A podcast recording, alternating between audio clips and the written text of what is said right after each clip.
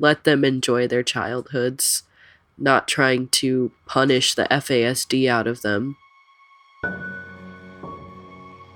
Try to set their lives up for success rather than giving constant punishment.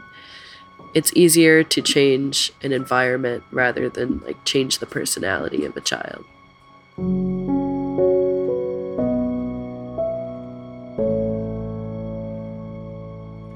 Welcome back to Boston Medical Center's podcast, Alcohol and Pregnancy The More You Know, Season 2.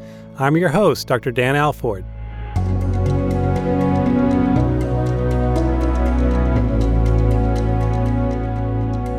In this final episode, we'll talk about what happens inside the pediatric specialist appointment with Dr. Marilyn Augustyn, who's the Division Director of Developmental Pediatrics at Boston Medical Center and Professor of Pediatrics at Boston University. We'll also hear from Finn, an adolescent living with an FASD, and Kendra Glutt, the Director of National Programs at Proof Alliance. She'll talk to us about building community and ways to combat the stigma and shame that can accompany the diagnosis. First, let's talk to Dr. Marilyn Augustyn, a developmental pediatrician at Boston Medical Center, about making the diagnosis of a fetal alcohol spectrum disorder and addressing questions about its effects across the lifespan. Dr. Augustyn, thanks so much for joining us. My pleasure. We just finished talking about how to get a prenatal alcohol exposure history. Um, so I'd like to ask you once I've gotten a prenatal alcohol exposure history, and there are some neurobehavioral concerns, what's next? What should the provider do? I think it really depends how significant the behavioral concerns are. So if the concern has another explanation, like it's seems like this is temperament. So a child is really active or really oppositional or has tough temper tantrums, then it could be temperament or it could be change or trauma. So, if you have an explanation that seems to explain things pretty well, then I would probably just file that in the back of my head, knowing that there was a history of exposure and continue to follow. That's really the beauty of primary care in the medical home is you have the chance to hold these things in your sort of picture of the child and family and bring it back as it's relevant. But if you're instead seeing a behavior or a neurodevelopmental issue that's bigger than the explanation that you have right now, so you're thinking about a true diagnostical statistical manual, the DSM, a true DSM 5 diagnosis like ADHD, a learning disability, disruptive mood disorder, major depression, post traumatic stress, then that history that you got is going to become more important. And now you're talking about a differential diagnosis that may include that exposure. And so, in that case, you would want to go down a different road, perhaps, and get more specific history. So, I'm assuming the history that you talked about was just a general exposure history. But if you have a behavior or a physical exam that is raising your concerns that what I'm seeing may be best explained in part by alcohol exposure, then I dive deeper into the history and see where that took me. So let's say you know the generalist um, who's caring for this child wants to make a referral. How important is it for them to say to the parents that the evaluation will include assessing for fetal alcohol spectrum disorders. I can imagine just using that phrase could be uncomfortable for some. Most definitely. And I think any pediatric primary care clinician has some words that they have a hard time getting out of their mouth. One of them might be fetal alcohol exposure, another one might be autism, another one might be depression. Those are all words where we really want to think about how they're going to land. So that's an important conversation to reflect yourself as a clinician. You know, am I avoiding the word suicide because it makes me uncomfortable or because it makes the parent uncomfortable? Am I not talking about prenatal exposures because I'm worried about a, only a starting relationship that's not very solid yet? But I do think it's incredibly important that the first time that the family hears this as a potential um, road that you're going down, that you're thinking about fetal alcohol spectrum disorder, it really needs to come from the person who first thought it. If you think you have a history and you're thinking that this could be a potential explanation for some of what you're seeing, then you need to go down the path and they who thought of it first should be they who bring it up with the family because the consultant will have no relationship with the family. They'll be a complete stranger and be starting from scratch, which is a good thing, but also can be a very loaded thing and can really almost sabotage the evaluation if a family feels like they were somehow tricked into this that's never a great way for anybody to start the relationship or a primary care clinician to continue the relationship. If a child is referred to a specialist for an assessment of an FASD, I can imagine there's an overlap between other causes of neurobehavioral issues, and I'm just wondering what happens in that during that assessment, and uh, maybe you can enlighten us about the actual assessment for an FASD. Sure. So I'm a developmental behavioral pediatrician. And what we do is assess children for developmental behavioral problems, but it really depends what exactly we do on a lot of things, like what kind of evaluation have they had before? So, if it's a school age child and they've had a thorough special education evaluation, I have a psychological from the school, then I might do a much briefer assessment. I would want to do my own assessment to look at their neurodevelopmental function, which is really cognition, how they're thinking about the world, and achievement. What have they been able to learn in school so far? So, pretty much, I'm always going to be looking at those two things cognition and achievement. Um, and then, really, if that's part of what they're presenting with, but really they're presenting with more behavioral problems, then I'll do more of a behavioral assessment. And again, depending on the age of the child, if they're a toddler, I get to do what I love to do most, which is get on the floor and play with the toddler and see what their play is like, see if they share with me, see what their eye contact is like, see how easily they get frustrated. So that would be a behavioral assessment in a toddler. Um, in a school age child, it's often a conversation. I have lots of dollhouses in my doctor bag. So um, I might pull out some figures, some dolls, some action figures, and see where our play takes us, see what their language is like during play. Does it have to turn into a battle? Do we all start hitting each other with our dolls? Um, then I know a certain way about how they play. And then in a youth, an adolescent, older school age child, it really is conversational. It's having a back and forth conversation. We call it dyadic conversation. Can the youth engage in back and forth conversation? Can we change the topic and not have them get distressed about talking about something different? Does the conversation always go back to the same topic? Is this a conversation that seems appropriate for the child's developmental age? The formal part, that's looking at the cognition and what they've been able to achieve. But the sort of informal and many times more important part, trying to look at their behavior, really involves spending time with them and figuring out how to get to know them. So, I can, thinking specifically about the FASD um, component to a child's diagnosis, I can imagine that the parents want to know what to expect. Um, what's the prognosis? What's the natural history of an FASD diagnosis in a child. And I can imagine that there's a full spectrum, but I also can imagine that the family wants to know. Please tell me what I need to expect. How do you address that? So I may have some general things that I'll talk about. Um, usually things like Um, a lot of this may be predicted by the comorbidity, I use that word with families, but I can tell you about what's likely to happen due to their intellectual disability. So, for example, if a youth has an IQ of 65, mild learning disability, I can say most likely they'll end up functioning somewhere between an eighth and a 10th grade achievement level, potentially. But then when I start to talk about FASD and how that is going to interact with the other potential developmental challenges, it becomes a lot murkier.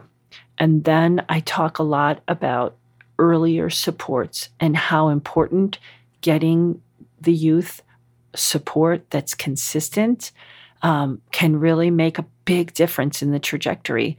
And to be brutally honest, there's two things I never do. I never give real estate advice vis a vis what school a child should go to, and I never try to predict the future because there are just too many, we might call confounding variables that are a part of life um, and so I tell families, I don't know for certain. My guess is that he may continue to have difficulty with impulsivity. She may con- continue to have difficulty with attention.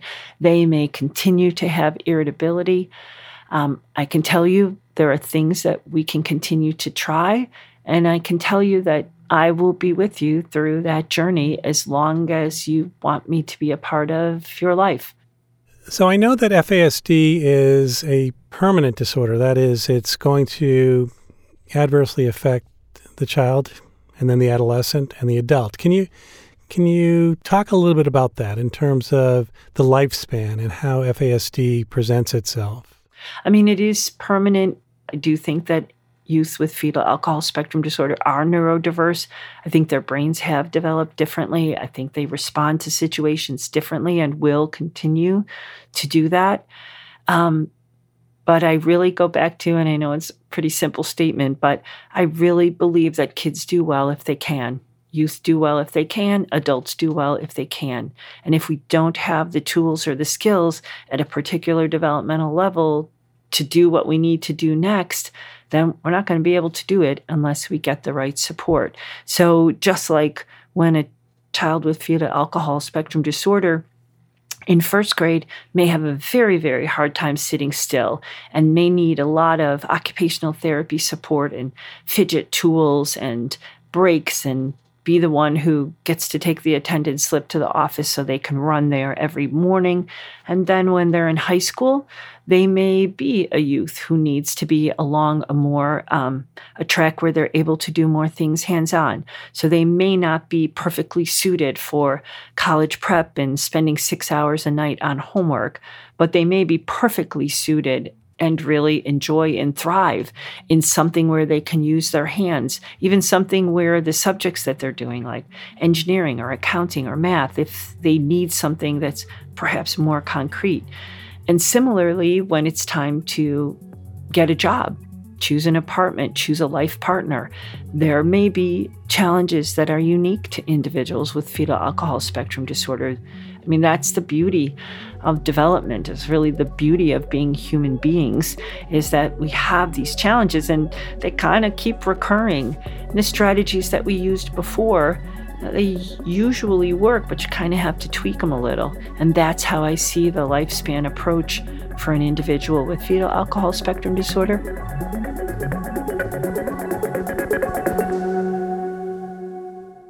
Next, we're going to hear from Finn an adolescent with a fetal alcohol spectrum disorder, about their experience living with the diagnosis. So, when was the first time you heard that you had an FASD? I think I was 12 and we went into this clinic thing and I got tested and the results came back. And I'd never really heard of that before because it's not something that you hear about that often. Yeah. So prior to getting diagnosed with it, were you given other diagnoses, or it must have been hard not knowing exactly what was going on? My doctors originally diagnosed me with ADD or ADHD. I'm not sure which one. But my mom and I agree that that's not quite right. Uh, so she was like, maybe there's something else going on. And so they referred me to a clinic that tests for FASD. So, how does having an FASD impact your life, like in school, relationships, you know, just social stuff, getting along with other people? Yeah, so schoolwork is definitely something I struggle with, and mental health problems. I also get supervised a lot more than other people my age. And that's something that I really butt heads with my parents about. But my parents are doing their best to help me make sure that I have safe plans for doing something that I want. And even though right now I feel like I don't have enough freedom, I know that they're trying their best to help me reach my dreams, but also keep me safe. So definitely having a job coach and stuff like that has really been helpful.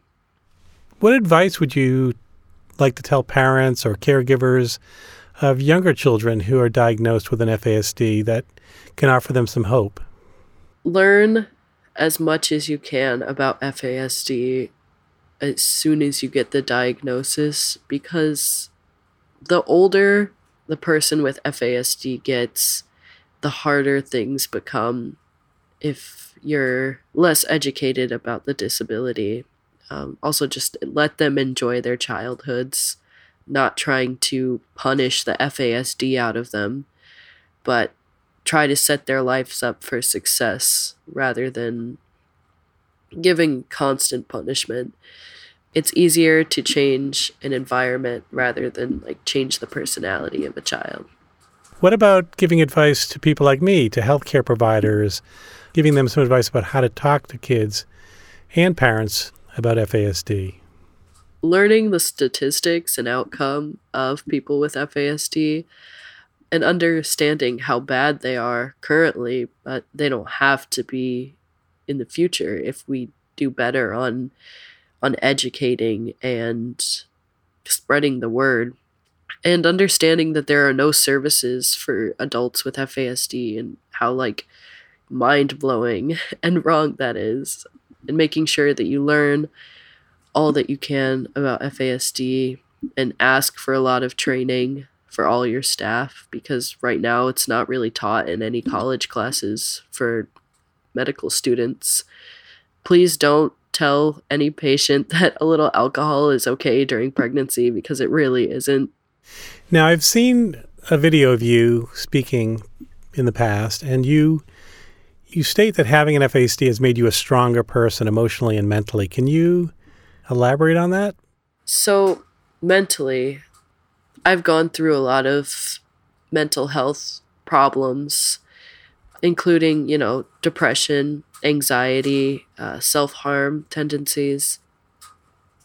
And having a support system like Proof Alliance, where they have youth, you know, youth action teams and stuff like that, where I can meet other youth with FASD, has been life changing for me um, and my mental health because before that, I didn't have a community. I felt very singled out but making friends with um, a diagnosis that I have is something that really helped me become healthy mentally. And I think being taught about my FASD has made me stronger, especially when it comes to advocating for myself. And having friends who genuinely understand what you go through rather than someone who doesn't have the diagnosis who can be helpful. It's just different being friends with someone with the same diagnosis because you understand each other on a different level, if that makes sense. So, just finishing up here, I mean, what do you look forward to most in your future? Oh, so much. Um, I'm so excited for college. I'm I'm almost there. I'm really excited for work this summer. I know that's more short term, but you know, my job is something that I really enjoy. And just being able to go out there after I graduate college and hopefully work in an aquarium or something like that. Um, and just seeing where life takes me. I'm just kind of going with the flow right now, but wherever life wants to take me, I'm I'm going.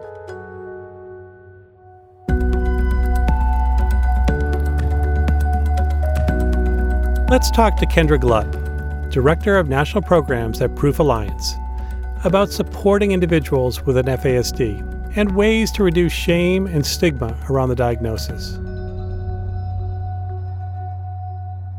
So, I want to start off by asking you about the Proof Alliance patient card. And in particular, it talks about the individuals having an invisible disability. I wonder if you could explain that terminology invisible disability.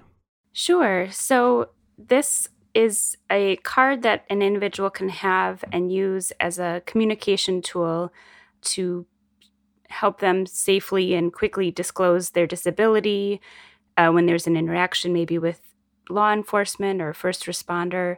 And some of the things that are listed on the card are um, explaining that they may not understand abstract concepts like legal rights, or they may be persuaded to admit to acts that they did not fully commit, or they may be unable to uh, knowingly waive any constitutional rights, including Miranda rights, can be included in the interaction that's happening. So, you talked about how important it is to create a community. Can you tell us how we can help our patients and their fam- and their families build that community that is supportive of individuals with an FASD? Definitely. There are many ways that we can help these individuals connect with others that are going through the same things. So uh, now there are opportunities virtually for for them to find their communities. Um, it could be online private groups that can be found on Facebook, in apps, in Zoom meetings, in podcasts, many ways for them to find others virtually. And then also in person, there are support groups, play dates, family fun events, retreats, camps, a lot of in person opportunities for them to connect with others. So I would encourage you to know what is happening. You can look in your state or regionally.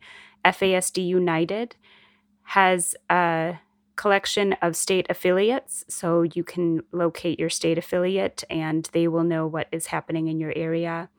FASD Collaborative also lists virtual support groups that can be accessed. And Proof Alliance also lists the support activities that we have available for these families so that they can build those communities and find their villages of support. You mentioned different aspects of the community, but I know school plays a big role in a person's life. And can you talk about how schools can be both helpful and actually not helpful for individuals with an FASD and their families? Yes, so schools can be unhelpful in a number of ways if they are, first of all, discounting that there is a disability that is happening. Perhaps uh, instead they're believing these behaviors are purposeful, and that's where we see sometimes, you know, those just um, terms like, oh, the, a troublemaker, a problem child, and and not really understanding that there's a disability happening here. On the flip side of that, what we see is very helpful in the school system is when they are open to learning about FASD as a disability and then making those appropriate accommodations. I want to get back to the community. And when we interviewed Finn, the young adult with a fetal alcohol spectrum disorder, they alluded to a group that they talked to once a week. And I believe that's through Proof Alliance. Can you give me some details about that? Yes. So, uh, when it comes to creating these communities of support, uh, we really know that there's a need not just for families, parents, and caregivers to connect with each other, but also for those individuals themselves to connect with each other. Um, everything from, you know, when they're children, meeting other children that may have some of the same struggles, youth, young adults, adults they all benefit from having this community of individuals that are also diagnosed with an FASD. And they have really just it's it's wonderful to see the connections and friendships that have come out of this and have been sustained for many years. I kind of want to transition now to the whole issue around stigma and shame, and and what I'm thinking um, is that as opposed to some other disabilities, where people openly advocate through, you know, pride parades or fundraisers that are initiated by families I don't see that so much. With, I don't see that at all, actually, with FASD. And I'm wondering if shame and stigma plays a role in that.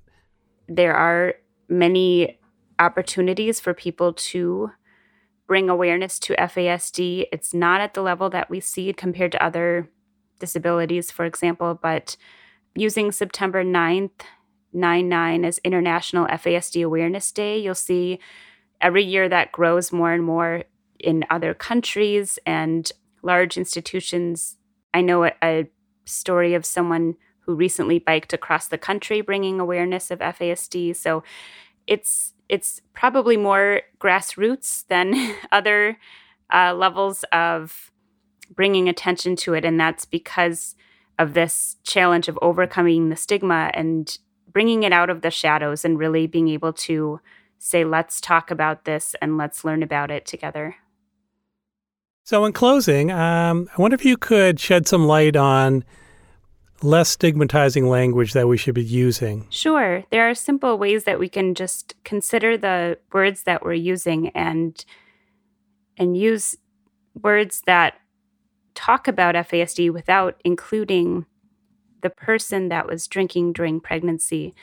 So instead of saying that, you know, FASD was caused by the mother drinking during pregnancy, we can simply say FASD is caused by prenatal alcohol exposure. So it's caused by exposure to a substance, it's not caused by a person.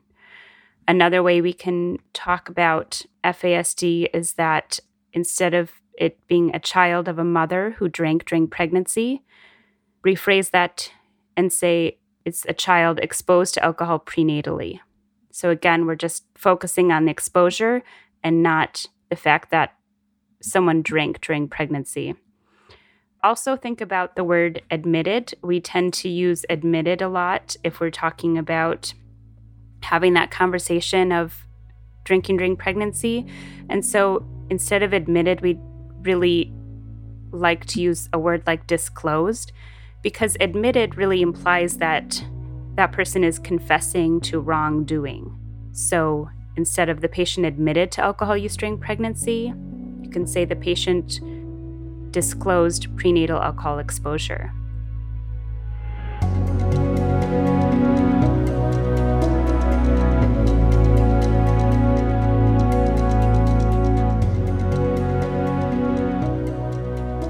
That's it for our podcast series, Alcohol and Pregnancy The More You Know, Season 2. Thanks to Dr. Yasuko Yamamura, Dr. Vincent Smith, Sue, Finn, Dr. Marilyn Augustyn, and Kendra Glutt. Thanks to Jacqueline German for her contributions. Production by Rococo Punch. Music entitled Brand New World was written and performed by Kai Engel. This podcast was created by funding from the CDC. The content does not necessarily reflect their views and opinions. For more information on FASD, visit cdc.gov/fasd. If at any point you want more information on receiving continuing medical education credits, click on the link in the podcast description. I'm Dan Alford, and thanks for listening.